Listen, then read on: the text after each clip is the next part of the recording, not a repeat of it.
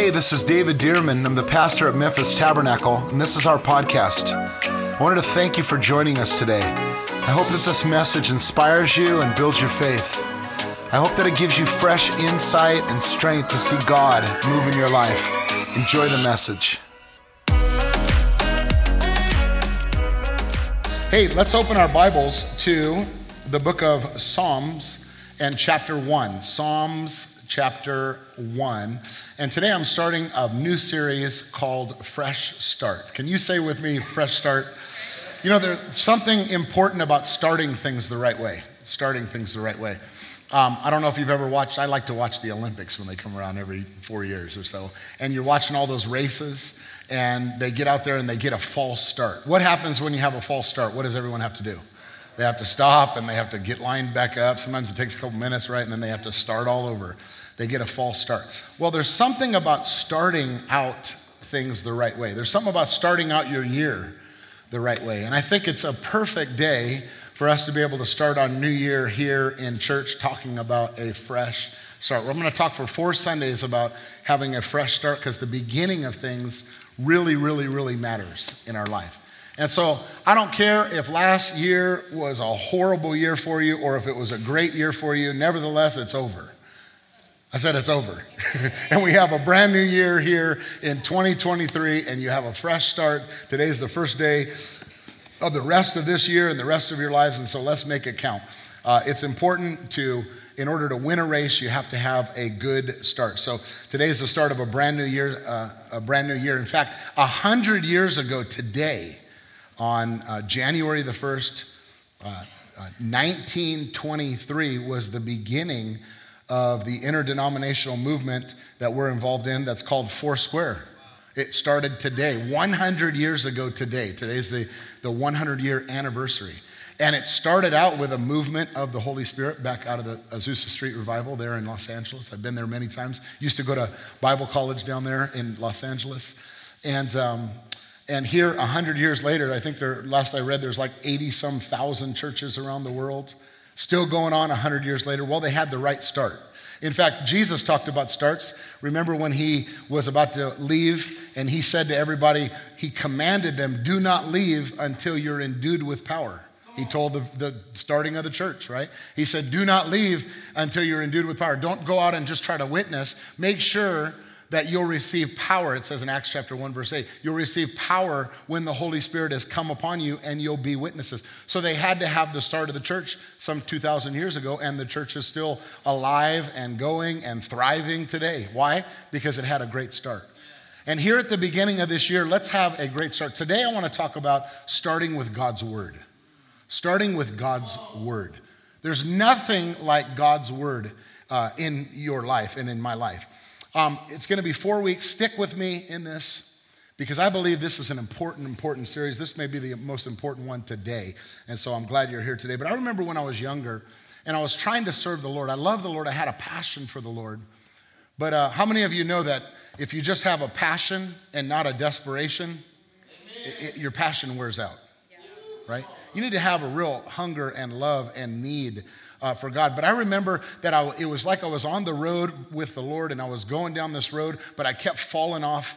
It's sort of like my road had no guardrails, and I kept falling off the road and going into the ditch and falling, and I'd come back on, and I'd fall off and go into the ditch, and it felt like half of my Christian life was in the ditch and half of my Christian life was on the road. Anybody ever relate to that? Yeah, that's just how life was until one thing I realized, and it wasn't my passion for the Lord, because I was passionate about the Lord, but I was in the ditch half the time.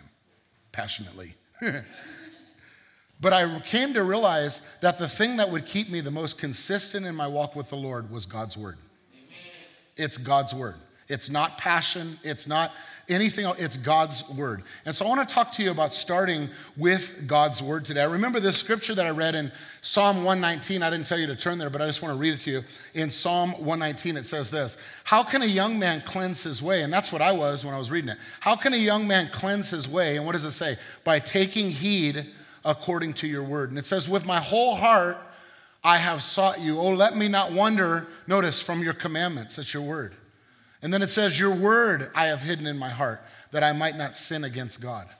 If you want to be a person who doesn't sin against the Lord, it's not just praying again or getting anointed again, or getting deliverance again. Because I've watched many people get delivered and freed and fallen on the ground and had Holy Spirit experiences, which are awesome. I love them.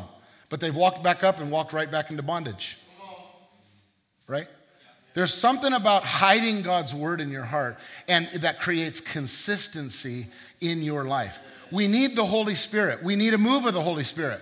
But we need to press into and believe that God's word is of ultra importance to our lives. I remember I would slip again, but when I began to sow the word on a consistent basis in my life, it brought consistency. I'm not perfect, and I never will be perfect, but it is something that brings more consistency. Can you relate to that in your life? That you're passionate about God, but it doesn't seem like you're always on course. And I know that God's word has an answer here. I want to read to you a couple of verses. One is in Matthew chapter 4. If you'll remember the context of this, Jesus, after he was anointed by the Holy Spirit, was led into the wilderness to fast and pray for 40 days. In other words, before God caused him to go out and deal with people and their lives, he wanted Jesus to deal with his own heart and his own life. Not that Jesus had any sin, because he didn't have any sin. But whenever God wants to use you for something, there's things you have to overcome in your own life and get settled on so that God can use you to help those things in other people's lives. Again, Jesus was sinless. But the very first thing that the Holy Spirit led him to do after he was baptized in water and baptized in the Holy Spirit was this. It was to go into the wilderness and to deal with the temptations of the devil. And it was really this: the lust of the flesh, the lust of the eye, and the pride of life, which 1 John says that's the only thing that we're tempted with. Lust of the flesh, lust of the eye, and pride of life. It's the same three things that Eve was tempted with when she fell and Adam fell. It's the lust of the flesh, lust of the eye, and pride of life. If you want to overcome, you have to overcome in those three areas. So, but how did Jesus overcome? Jesus, of all people, when the devil comes to tempt him, what did he do? All three times he started with saying this. And what did he say? It is written. Jesus answered and said, he's talking to Satan, he said, it is written. It was written in the book of Deuteronomy. And in fact, all three times he said it was written, it was all within just a few chapters right back there in Deuteronomy. So he must have been meditating on it or reading right there. And notice how he combated the devil. He didn't say, you big bad devil, I'm going to cuss you out, you know, freaking devil or whatever it is. Like, right, it's not having an attitude with the devil or having this that the devil's going to go, whoa, he's mad today. No, but I'll tell you why the devil ended up leaving him was because he's speaking God's word. There's something about being strong in the word of God. Even Jesus, who is the word of God, said, it is written. Notice, he came back to the word. And he said this, it is written, read this with me, man shall not live by bread alone, but by every word that proceeds from the mouth of God. I want you to notice what he was saying, that bread feeds your physical man. Bread sustains your life physically. Food sustains your life physically, but God's words sustain your life spiritually. Just like you need physical food for your body to have energy and to exist and to thrive, you have to have God's word for your spirit to feed on and for your spirit to be able to be able to thrive. Now, look at this verse. This is another one, a basic one. Psalm chapter 1, verse 1 through 3. It says, blessed is the man, would you read it with me? Blessed is the man who walks not in the counsel of the ungodly, nor stands in the paths of sinners, nor sits in the seat of the scornful. Notice, some people say it blessed, or some people say blessed. It's the same word, okay? Blessed. What is he saying? You'll be blessed if you don't hang out with the world and follow the world's counsel. You'll be blessed if you don't go after the old life and the old things. That's why one of the things Jesus and John the Baptist and Paul and Peter and all of them would say right up front is repent. What is repent? It means turn from the past. Don't try to live your new life with the Lord in your old ways, right? So he's saying you'll be blessed if you don't walk, stand, or sit with the ungodly, right? But he says what? But his delight is in what? The law of the Lord, that's the word of God. And in his law, he meditates, how often? Day and night. In his law, he meditates day and night, day and night. The Bible is, putting the word of God in your heart is often compared to as the comparison of like a farmer. The word of God is the seed and our heart is the soil. What would a farmer do if he didn't have any seed or if he didn't focus on the seed? He goes, I'm not going to worry about the seed. It's just going to, well, you wouldn't get a harvest, right? If you don't put God's word inside of your heart, you can't grow.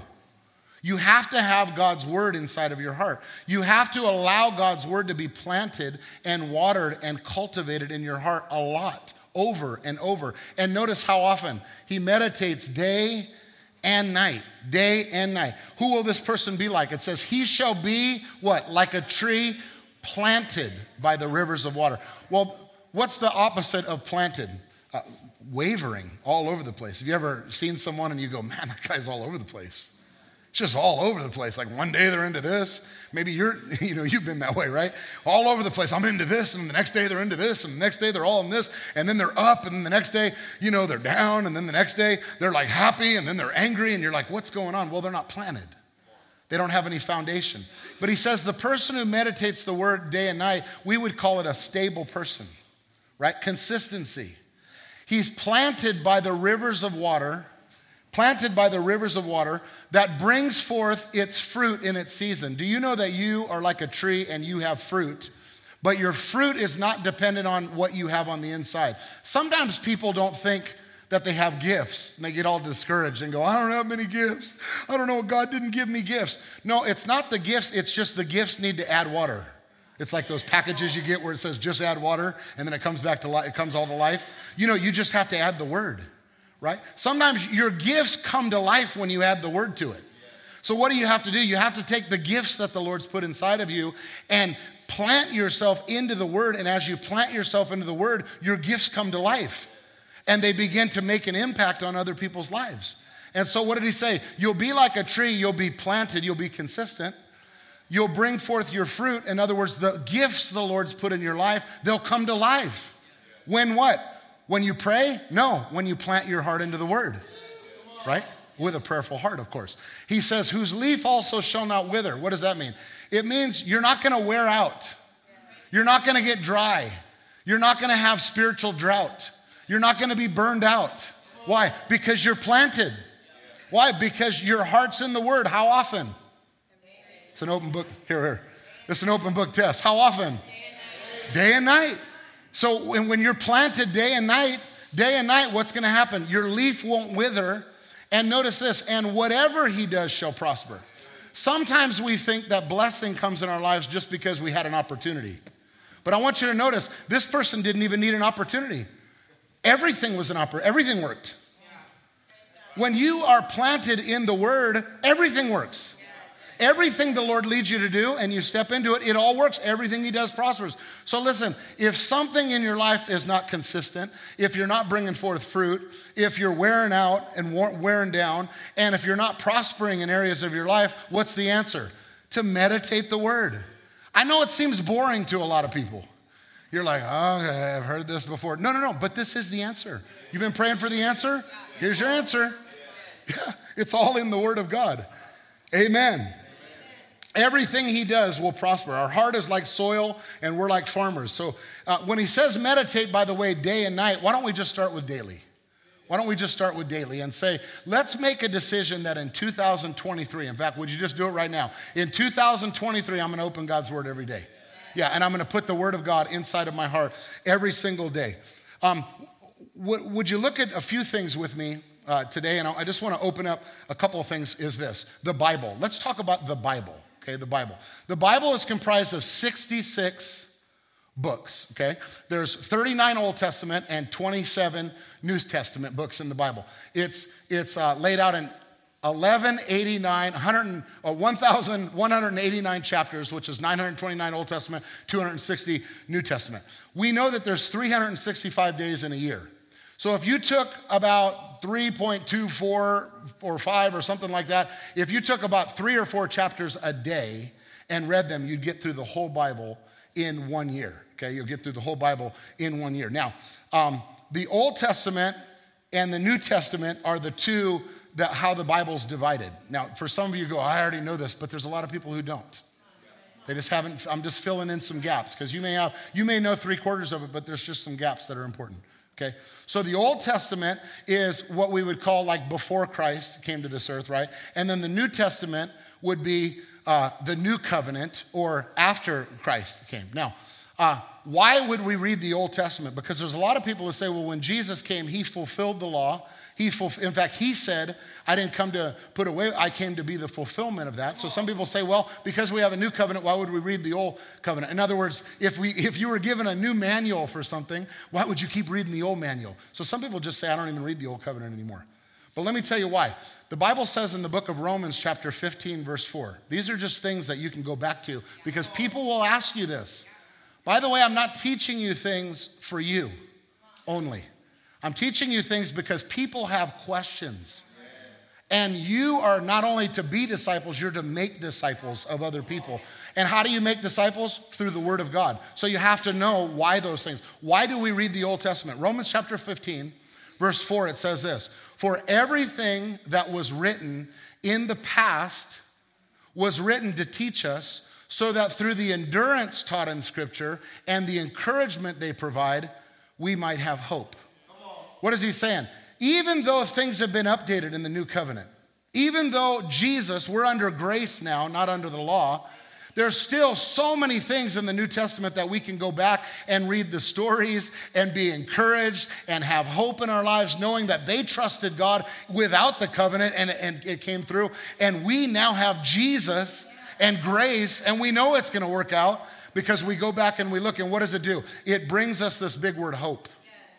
It's what a lot of people are missing today.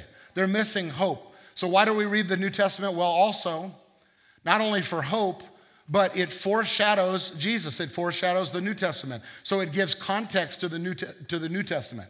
And so that's why we continue to read in the Old Testament. Now, the New Testament is the New Covenant, but it's not entirely the New Covenant. Okay, I'm not coming up with something weird here. Let me explain what I mean. Matthew, Mark, Luke, and John was primarily about the life of Jesus, okay? Primarily about the life of Jesus. This is what's called the Gospels. The Gospels, Matthew, Mark, Luke, and John. When Jesus was here on earth, he was born here on earth, and he lived in his life, and he loved people, he healed people, he preached the word to people, but he hadn't died yet. Is that basic? We all know that. So because he hadn't died yet, there weren't believers that were in Christ. They weren't born again yet, until he came and gave his life. So we know that Matthew, Mark, Luke, and John wasn't really under the new covenant yet, but it was under the person who was bringing the new covenant, the Messiah, the Christ, and that's Jesus, right? There's what's called the synoptic gospels. The synoptic gospels is Matthew, Mark, and Luke, not John.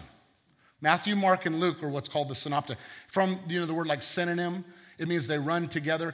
They have a lot of the timeline that goes together, a lot of the same stories, a lot of the same words even as they're being written, the synoptic gospels. These gospels relate much of the same material and they have the same order, similar words. They record in the synoptic gospels the birth of Jesus, but then they go immediately to the beheading of John into the third year of Jesus' ministry. Matthew, Mark, and Luke. It goes right to the third year of Jesus' ministry. But the book of John, it was written after AD 70 AD, which is later than Matthew, Mark, and Luke. John was written. And it includes the first 2 years of Jesus' ministry. So there's a lot of things in the book of John that aren't written in Matthew, Mark, and Luke, but it also includes some of them. All of them include the birth, the death, and the resurrection of Jesus Christ, and also the baptism with the Holy Spirit. So those are all primary things that all of those gospels include. Then after the Gospels, we have the Acts. The Gospels, the Acts. The Acts was, it was the beginning of the church. The Holy Spirit was poured out in the Acts, and it was the first church, and it was the beginning of the Acts. How many of you know Acts is still alive today? God is still in the miracle-working business. God is still doing things, right? So it was the beginning of the Acts. Then we have the letters. The letters. The letters were letters written to the church. Paul wrote 13 of them, maybe 14 of them. It's still up in the air of who wrote Hebrews. Many believe Paul wrote Hebrews. I believe Paul wrote Hebrews, but you'd say 14. But he wrote 13 of these books to the New Testament church. And then there's other letters that were written, like Peter wrote some letters and James wrote letters. But these are all letters that are written to the church. These, I believe, are the primary place in the Bible. If you're going to meditate on any scriptures, if you're going to go over scripture, if you're going to feed on scripture, it would be the letters. Why? Because that is those who are under grace, those who are under the blood of Jesus. And that's to the New Testament church who's in Christ Jesus. It would be the letters. So if you're going to focus on, if you're just saying, I don't know where to read in the Bible, but I'm just hungry, go to the letters, right? And what would that be? It would be Romans through the book of Jude, which is right before Revelation. And then we have the Revelation. Notice it's not the book of Revelations, by the way. Sometimes people say, I'm looking Revelations. It didn't say Revelations. It says the Revelation. The Revelation, okay? And why is Revelation so important? I know a lot of people just write it off and say, I don't understand it. And people are arguing about it all the time. I forget Revelation. You ever done that before? Yeah, I forget Revelation. It confuses me. Well, Revelations kind of brings everything into context.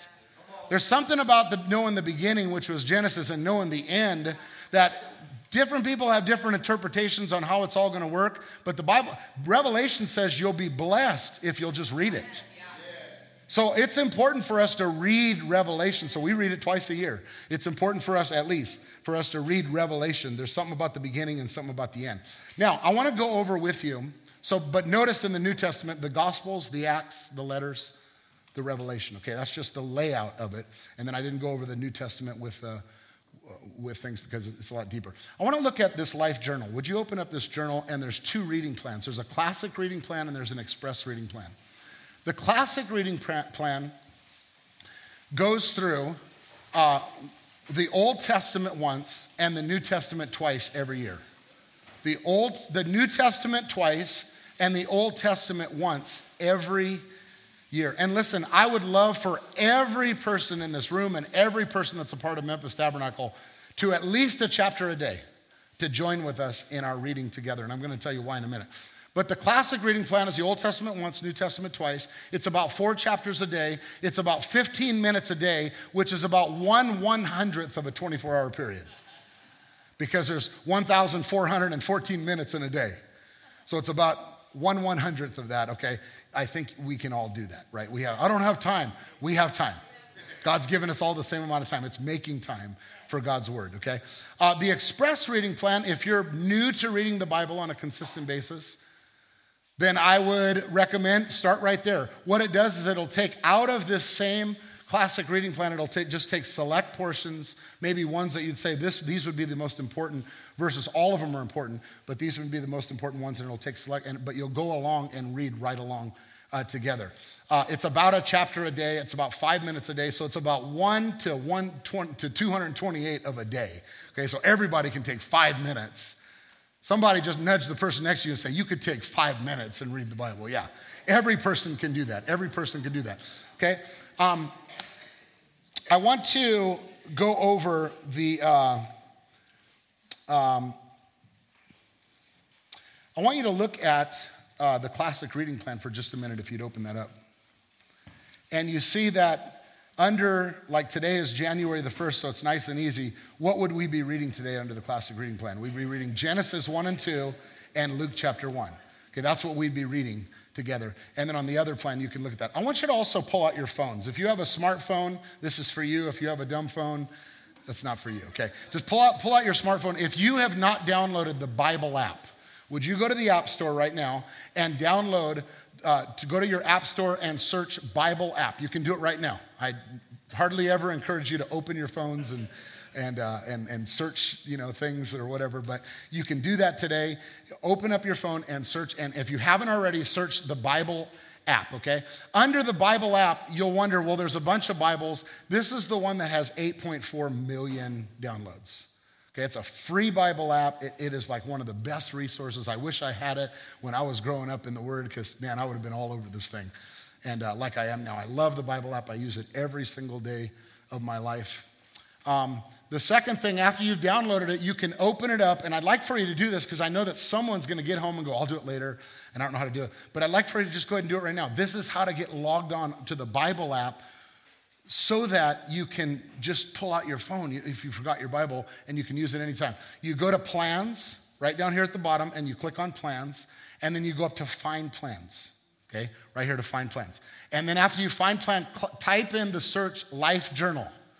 Type in, just go ahead and do it right now. You can pull in, if you already have it, type in Life Journal, okay? And when you've got up Life Journal, you'll see this big blue sky right here, okay?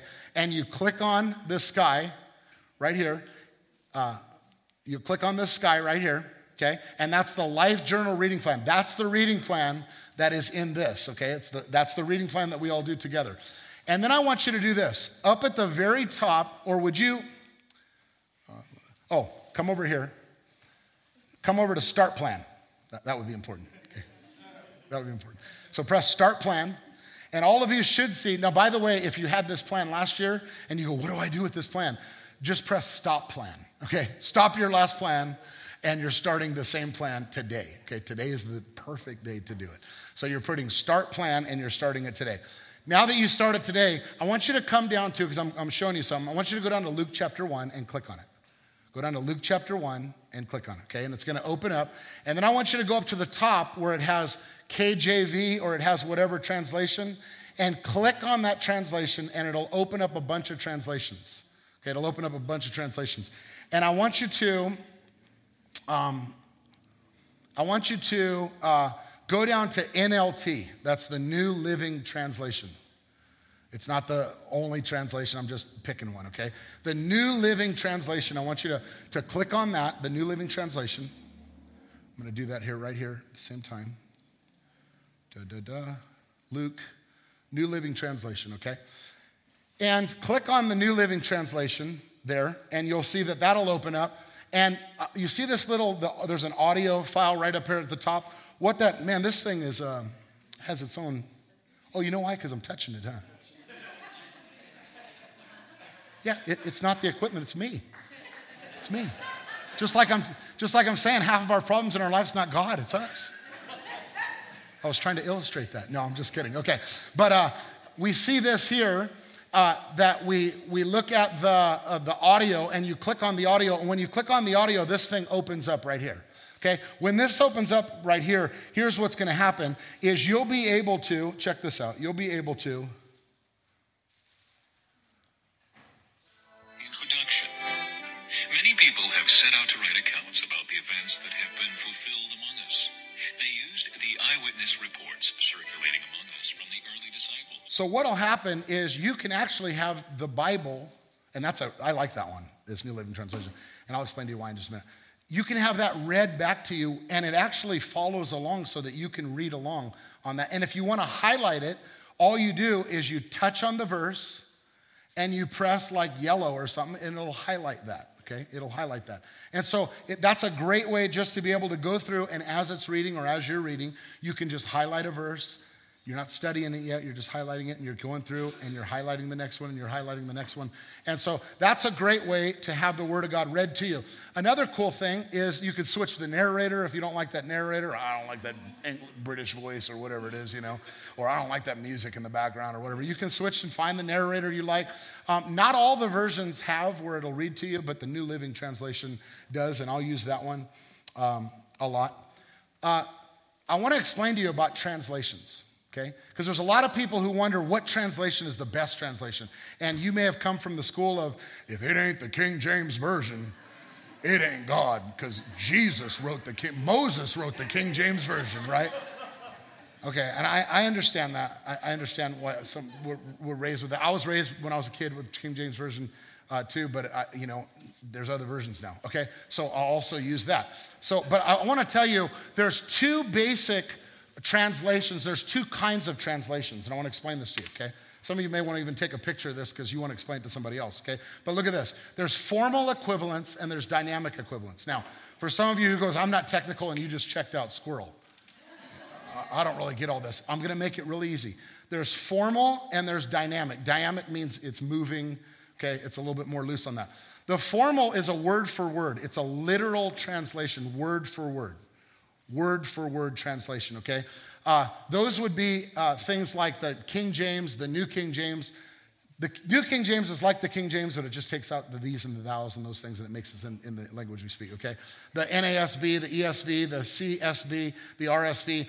The dynamic equivalence, that would be instead of word for word, it's thought for thought. or it's the message or the meaning that it takes of what was written in the original. By the way, the original Bible was not written in King James English. The original Bible was written in Hebrew, Greek, Aramaic, right? Some different languages. And so you want to know what the right version is? It's those. But since we don't speak those, most of those don't speak those, then we have bunches of people that got together and prayed and talked back and forth and translated these to where they'd all have to line up into these versions, okay? So that's why we read these, and it's probably going to be better for us just to read these. It's not that you can't go back and look up a word or two. But the dynamic equivalent is the message or the meaning. It means, in other words, it paraphrases a scripture. So that would be things like the NIV, the NLT, the CEV, the GNT, the MSG. But all translations incorporate elements of both. In other words, all translations wouldn't, most of them wouldn't say we're just this. They would say, well, it's not only the word for word, but it's also the thought for thought at the same time. Now, let me just give you a couple of for instances so that you can understand. The book of Proverbs, I think it's 4:8 says, in all you're getting, get understanding. Make sure you understand this. Here's why you wouldn't just say, well, it's word for word or it's thought for thought. This is what matters. Let me give you two sides of it. A formal and a dynamic translation. I'm going to give you a verse and show it in four different translations, okay? And I'll do this really quick. The book of 2 Timothy chapter 3, verse 16, it says, all scripture is given by inspiration of God and is profitable for doctrine, for reproof, for correction, for instruction in righteousness. In the ESV, it says, all scripture is breathed out by God, okay? Notice in the King James, it says inspiration of God. In the ESV, these are both formal. It was breathed out by God. Breathed out by God. In the dynamic translations of this would say all scripture is inspired by God. And the message would say every part of scripture is God-breathed. So they said it four different ways, but we get the point of it, okay? And they're all pretty similar. Which one is right? Well, I think all of them kind of help you to get an understanding that the scripture isn't just scripture written by people. It was written out of the heart and the mouth of God. Just like he breathed into man the breath of life, he breathed through man the word of God. Okay, let me show you another one. Formal. This is a funny kind of scripture. In 1 Corinthians chapter 7, it talks about like a man with, well, you'll see it. In the formal, it's in the NASB, it says, if any man thinks that he's acting unbecomingly toward his virgin daughter, if she's past her youth, and if it must be so, let him do what he wishes. He does not sin. Let her marry. What is he saying? Well, I don't know what he's saying. But I think this is from somewhere in the deep south.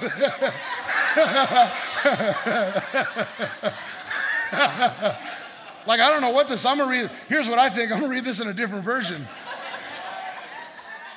Look at this one. This one says, New King James, if any man thinks he's behaving improperly toward his virgin, if she's past the flower of her youth, and thus it must be, let him do what he wishes. He doesn't sin. Let him marry. Maybe a little bit more clear on that one, okay? Look at this one. This is also formal, okay? Word for word translation. It says, if anyone thinks that he is not behaving properly toward his betrothed, what's betrothed? Someone you're engaged to. In other words, if you're engaged to someone, but you're stepping over the line, your hands are going places and other things are going, this is what to do. If his passions are strong and it has to be, let him do as he wishes and let him marry. It's not sin. It's better to marry than to burn with passion. So how do you know it's what he's saying? How do you know it's time to get married? When you want to do married things. That's what he's saying, right? Now, but when you look at this first one, you go toward his virgin daughter. What the heck's he talking about there? Well, look at this one, dynamic translations. In the NIV, it says, if anyone is worried that he might not be acting honorably toward the virgin he's engaged to. So what this version up here meant, toward his virgin daughter, he meant it is his virgin daughter. Now, it's not his daughter, but she is a virgin daughter. She's the virgin daughter of this of the dad, right? right? But you wouldn't normally just pick that up on a word for word. So the thought for thought would say not acting honorably toward the virgin he's engaged to, and if his passions are too strong and he feels like he ought to marry, he should do what he wants and not sin, right? He is not sinning, they should get married. And then the NLT, it says, but if a man thinks that he's treating his fiancée improperly, you go, finally, you just said it. I should have written that out, right? Well, we're not translating the Bible. We're going back to some translations, right? Treating his fiancée improperly and will inevitably give in to his passion, let him marry her as he wishes. It's not a sin. So you saw that in one of the... Which one's the best? Well, I would say try to select one of each as a primary. Try to select a formal and try to select a dynamic, okay? Let me just tell you what I prefer. This isn't necessarily right or wrong, it's just what I prefer. I prefer devotionally reading from the NLT, devotionally. In other words, just on a daily basis, I read out of the NLT. But I read for study of the word out of the New King James Version. So, and I'll go back and forth. Sometimes I'll read devotionally out of the New King James Version and I'll just go back and forth between the two. But then I'll compare them with the ESV, the NIV, the Message, and more translations. So what's the right answer? The right answer is read the Bible. Just start reading the Bible, okay? Don't get so hung up on, I'm gonna study that this week. No. Just pick one. Pick one of the ones I recommended maybe because there's some wacky stuff that's out there. But pick a one that's a standard one out there and start reading the Bible. Why do we read together as a church? This is one thing that I don't like control. Anybody like control? I don't like to be controlled. I don't like control in a church. I don't like control in a family. I don't like control. I'm one who, if I could not have any rule books, I wouldn't have any rule books. I would just say, let's just hang out. Let's just love one another. That's what. But look at, so some people, when we're saying we're going to read the Bible together as a church, and there's a lot of people, I don't want to read the Bible together as a church. And I go, okay, do whatever you want to do. That's fine. That's great. Like, I'm not going to, control you or say anything. But there is something about doing something together that really makes a difference. And I'm just going to appeal to you that there's 4 reasons why I would say. One is it brings unity to read together. There's something about reading the Bible together that it brings unity. It just that we're all doing it together. The next thing is it brings fellowship and context. I was standing in the kitchen the other day, and Jake, my 16-year-old, he had read something out of Revelation, and he said, hey, Dad, I was reading Revelation today, and I journaled on this, and I was wondering about this. Well, I knew exactly what he was talking about, right? Because I had just read it that day, right? But have you ever had someone come up to you and said, what do you think about the Queen of Sheba wearing leather? And you're like, dude, I don't even know what you're talking about. I can't remember ever. By the way, I don't think she wore leather, but I'm just saying, like, they'll pull something out there and you don't even know what they're talking about. They don't have context. So you can't really have fellowship together. In the book of Acts, it says they were continued steadfastly in doctrine and fellowship. There's something about doing something together, the apostles' doctrine and fellowship, that we do it together and we have context for fellowship. Brings strength and accountability. If I know that other people might ask me about what I read today, I'm probably going to read something today. Even if I say, I just read the New Testament one today. That's what I read today, right? And because it does bring strength and accountability. Within my own home, it brings strength and accountability. Not every day, but several times a week, Tiffany and I are talking back and forth about what we read this week and what the Lord's been ministering to her heart and ministering to my heart. It brings strength and it brings accountability. And then it brings focus to what God is saying individually and corporately. I believe that whenever God speaks, he's speaking both individually to your heart, but there's also collectively. You see it many times in the word, like when in the book of Revelation, when it says, he who has ears to hear, let him hear what the Spirit says to the church. And he's talking about an individual church. He's talking about a collection of people in that city, in that church. There's things that God will speak to us as a church, and I believe he speaks through the word of God. So it does bring some type of focus and some type of accountability. Now, how to read your Bible daily. How to read your Bible daily. Let me just give you these 4 things real quick. Open heart. Number 1, you're not reading for information. Amen. The Bible says knowledge puffs up. And there's some people who can study the word, teach the word, and they're arrogant. And all they want to do is be a judge and put other people down. That's not us, right? That's not us. There's also people who are college professors who can teach about the wisdom literature and all those things, and they're not even professed Christians, professed believers. So it's not just about knowledge. What is it about? It's about catching what God is saying to your life and applying it to your life. So we need to open our hearts as we read the Bible, ask the Holy Spirit to speak to us through the Word of God, through today's reading, okay? Number 2, read the chapters that are in there. Read them slow enough to catch what's being said. Have you ever got through your reading that day and you said, I didn't get anything? You know what I usually say to people? Go back and read it slower. Read it slower, right? Mark the verse that stand out. I like to, if I'm listening to it or as I'm going through it, I like to just mark the verses. Don't stop and study them. Get through the chapter. Keep going. Keep moving. But mark those verses that really stood out to you. And then number 4, pick one of the verses. Pick one of the verses from the ones that you marked and write it down on the top of your journal page. So can you open up to your journal page? Right on the very top, we go over a thing that's called SOAP. So right at the very top, you find one verse. Some people say, well, God gave me 5 verses that day. Okay, pick one. Pick one. Why? Because I think sometimes spiritually, the reason why we're not consistent is because we're overambitious. I'm going to fast 21 days water. And you didn't even get through lunch. Right? Why don't we just be honest about it and just start where we are, right? If you hadn't been reading the Bible, start with a chapter. No, I'm going to do all of it. All right, but start with a chapter. And then if you want to do all of it and you fell back to a chapter, at least you did a chapter, right? So pick one verse and that you marked and write it on the top of your journal. Now, why journal? This is another big thing.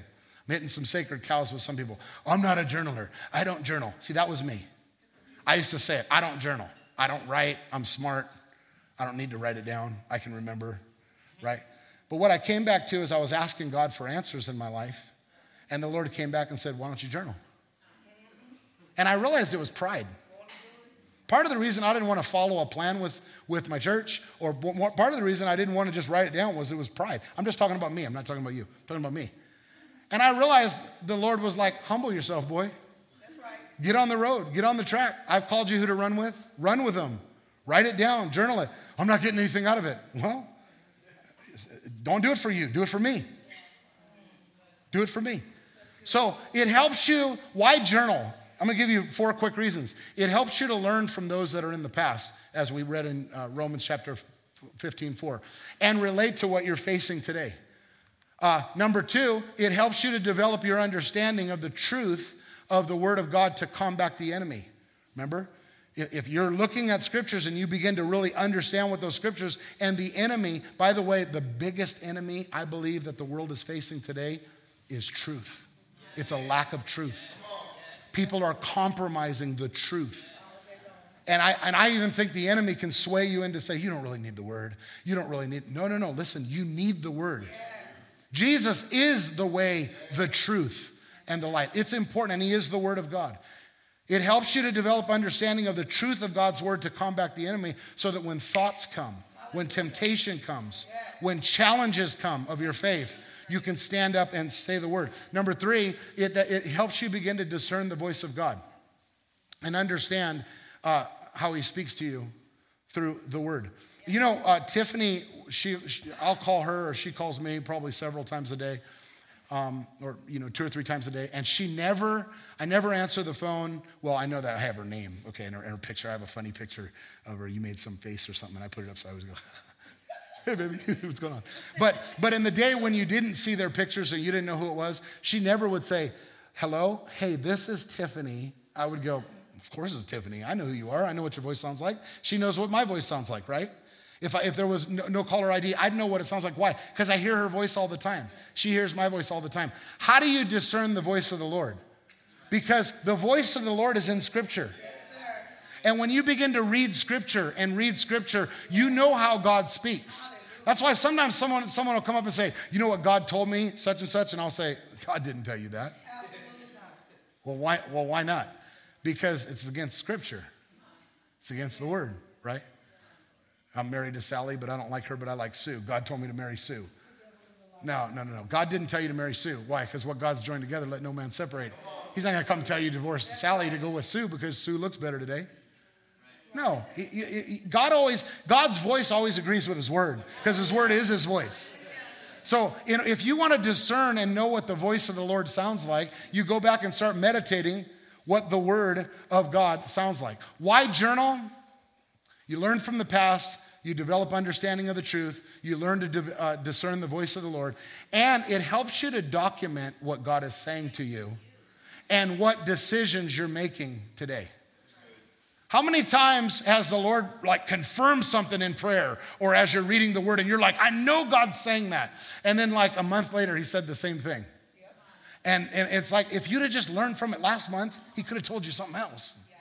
But you're still working on that thing from 3 years ago, right? So what do? You document the things that the Lord is pointing out to you and highlighting to you, and you start taking steps on those things in your life. How do you journal with SOAP? Okay, this one's quick. How do you journal with SOAP? You write the scripture. SOAP is an acronym that we use, S-O-A-P. By the way, don't get caught up with semantics. I don't like SOAP. I just like the way God never put SOAP in there. Whatever. It's just a tool.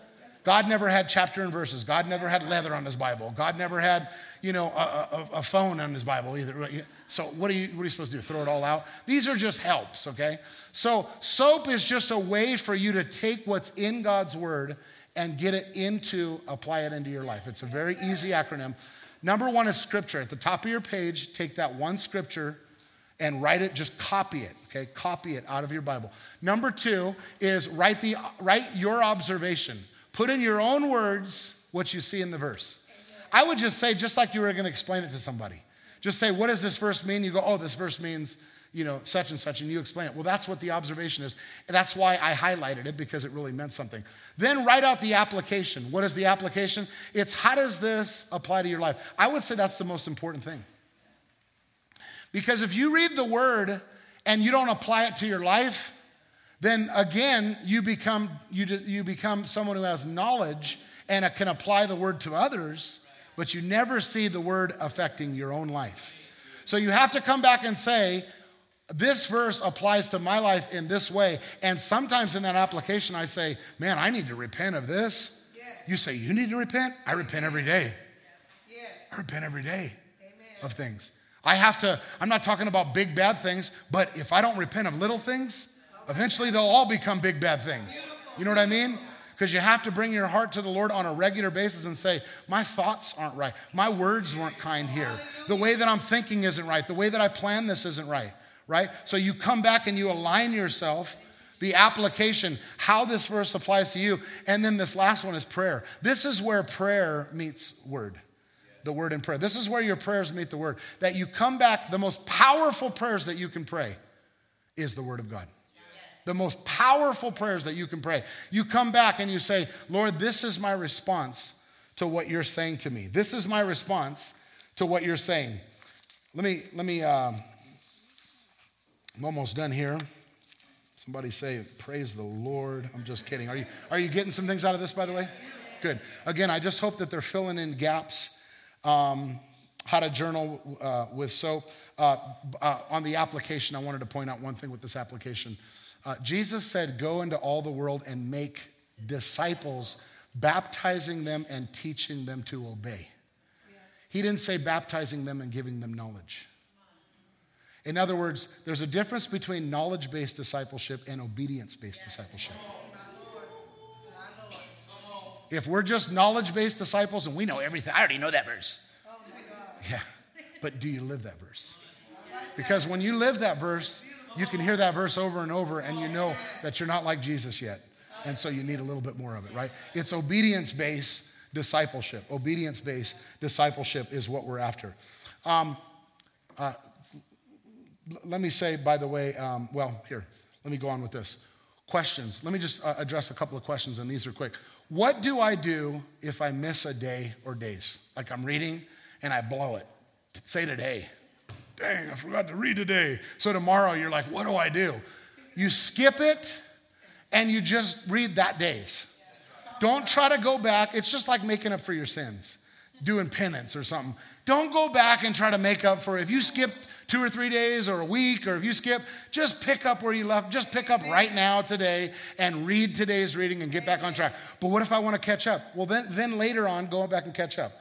Like I know when we were in Israel a few weeks ago, I got like 10 days behind on my reading because I was reading Israel stuff and all the stuff we were doing. So I got way, way, way behind on my reading. Well, when I came back, I'm like, man, because this is, you know, I wanted to, yesterday I got to check off and it was like ding, ding, and threw a party on my phone of like, you finished your reading. And I did it last year and I did it this year. And I was excited that I finished the Bible again. I've read through the Bible many times, but I just love to do it. It's not so I can say I did it. It's so it's in my heart. And now when the Holy Spirit reminds me of things, he has something to remind me of. Amen. Right? And but I remember I came back from Israel and I had like 10 days, maybe it was like 12 days. I was behind on my reading. What did I do? I just, every single day, I read 2 days of reading. And then 12 days later, I got caught up. And I got caught back up. So I'm not worried about it. I'm not doing this to check a box. I'm not doing this so you'll like me or don't like me, right? Or I like myself. Jesus likes me. If I don't read the Bible all year, he still likes me. That's right. Amen? Okay. So what do I do if I miss a day or two? I just forget it and I move on and I take on day. Next, what if I already have another reading plan or a devotional? I already go through this devotional or that. That's awesome. I love other devotionals. Can I just ask you though to pray about doing this one first? Let's lean in as a church body. Let's lean in as a church family and let's do this first. And then if you want to do the others as well. But just put this one on the front of the line and just do it together. Just pray about it, okay? Number three, what if I don't understand the things that I'm reading? If you don't understand something you're reading, the best thing I can tell you to do is to write down the question. Write down the question because the question will come back up. You want to answer those questions, right? And you can go back and study it. Sometimes you write down the question. Sometimes you might have a list of questions and the answer may be in next week's reading, right? Or you can go out and study it, or you can ask someone, jump into a small group, ask the people in small group, ask people at church, ask one of the pastors, ask people what they think about it and get those answers answered. I don't believe that we're supposed to sit and not know what the Word of God means. I believe that God wants to reveal. In fact, people will quote that scripture. Oh, no, what is it, 1 Corinthians chapter 2, verse 9 or something. No eye has seen, no ear has heard, nor has entered in the heart of man the things that God has loved him, brother. We're not supposed to know. Well, keep reading because it says in the next verse, but God has revealed those things to us through his Spirit. Right? He wasn't saying we're not supposed to know. He's saying your mind won't always catch it. Your emotions won't always catch it, but your heart will catch it. God wants you to catch those things. So keep going after. If you have questions about God, if you have questions about the existence of God, ask him. That's how I got to know the Lord. I asked the Lord, I don't even know if you exist. I don't even know if you're real. And what happened? He met me. See, God has answers, so you can ask God questions. Write them down. And then last of all, how do I continue to grow in God's word? You just keep doing it every day. You just keep doing it. It's not about quantity today. It's not about 2 hours in the word today. It's about 5 minutes in the word today and tomorrow and the next day. And then how does a farmer you can come up here. How does a farmer plant seed and have a harvest? It's that today he plants, the next day he waters, the next day, and he keeps going. What if I don't read very well? Somebody answer that. What if I don't read very well? My dad, I was raised with a dad who was illiterate. My dad had, I don't know what he had. He had dyslexia before we knew that there was dyslexia. But my dad couldn't spell. My dad could barely write his name. I still have the last note he wrote to me on a little card. And he spelled my name wrong. He gave me my name and he spelled my name wrong. I still laugh at it. Dad, come on, But I'll tell you what, he would go after it with the Bible, and by reading the Bible, doing his best to read the Bible. I would hear him every day. It'd take him an hour to get a chapter done. But I'd watch him read the Bible. So I'd come over and I'd say, Dad, you want me to help you with that word? Yeah. What is that? No. Oh, okay. He'd go over and read the Bible. But you know what? Today's software, I remember when I bought my dad some CDs that he could listen to the word. He was so thankful. On the Bible app, you can let it read to you. And you can read along. And guess what? It'll not only get God's word in you, it'll help you with your reading. Yes, sir. It'll help you to become a better reader. God will heal whatever that is, right? That you can become a better reader. And so what if I don't read very well? I'm going to leave you with this scripture in 2 Timothy. I think it's one of the best scriptures about the importance of the Word of God. It's this. All scripture Sometimes we think there are irrelevant parts of the Bible. All scripture is God-breathed and is useful for teaching, for rebuking, for correcting, for training in righteousness, so that the servant of God may be, say those next two words with me, thoroughly equipped for every good work. Do you know that everything you need to work for God, everything, you don't need to read one more business book. Readers are leaders. I believe that. Start with the Word. Because some of the best reading and leadership books came from the Bible anyway. The principles came from the Bible anyway, right? Everything you need to serve the Lord, everything you need, every answer that you need, every question that you have, it's found in the Word of God. And you can go back to the Word of God to find it. I was reading this illustration, and I'm going to leave you with this. I was reading this illustration about planes that travel to destinations. Planes that travel to destinations. And do you know when you go to from one place to the other, like if you're going to go from here to Los Angeles, okay? They would see where the turbulence is and see where the flight paths are and then they would type in their coordinates and type in exactly where their destination is, and then the plane would take off and be on some type of autopilot, but then they make adjustments based on weather and based on different things. But it's constantly, there's little adjustments that happen. You never do see a straight path that's like, just a straight path. Do you know that's how our lives are? It's never that, now that I made Jesus the Lord of my life, it's just here to heaven. I don't know what you've been doing, but that's not how my life's been. My life sometimes will go off the road and on, and a little turn here, a little turn in there. I'll tell you what, daily time in God's Word helps me to check weather patterns, helps me to check other things that are in the air, things that I need. It turns my heart to depend more on God and to say, God, it doesn't seem like it's working. The Lord will turn to the left, turn to the right. In fact, statistically, there's a high cost for miscalculation. Did you know that for every 1 degree a pilot flies off course, every 1 degree a pilot flies off course, they'll miss their destination by 92 feet. Wow. 92 feet for every mile flown, which means that at that rate, every 60 miles, the airplane would be off course a whole mile. Jesus. Every 60 miles.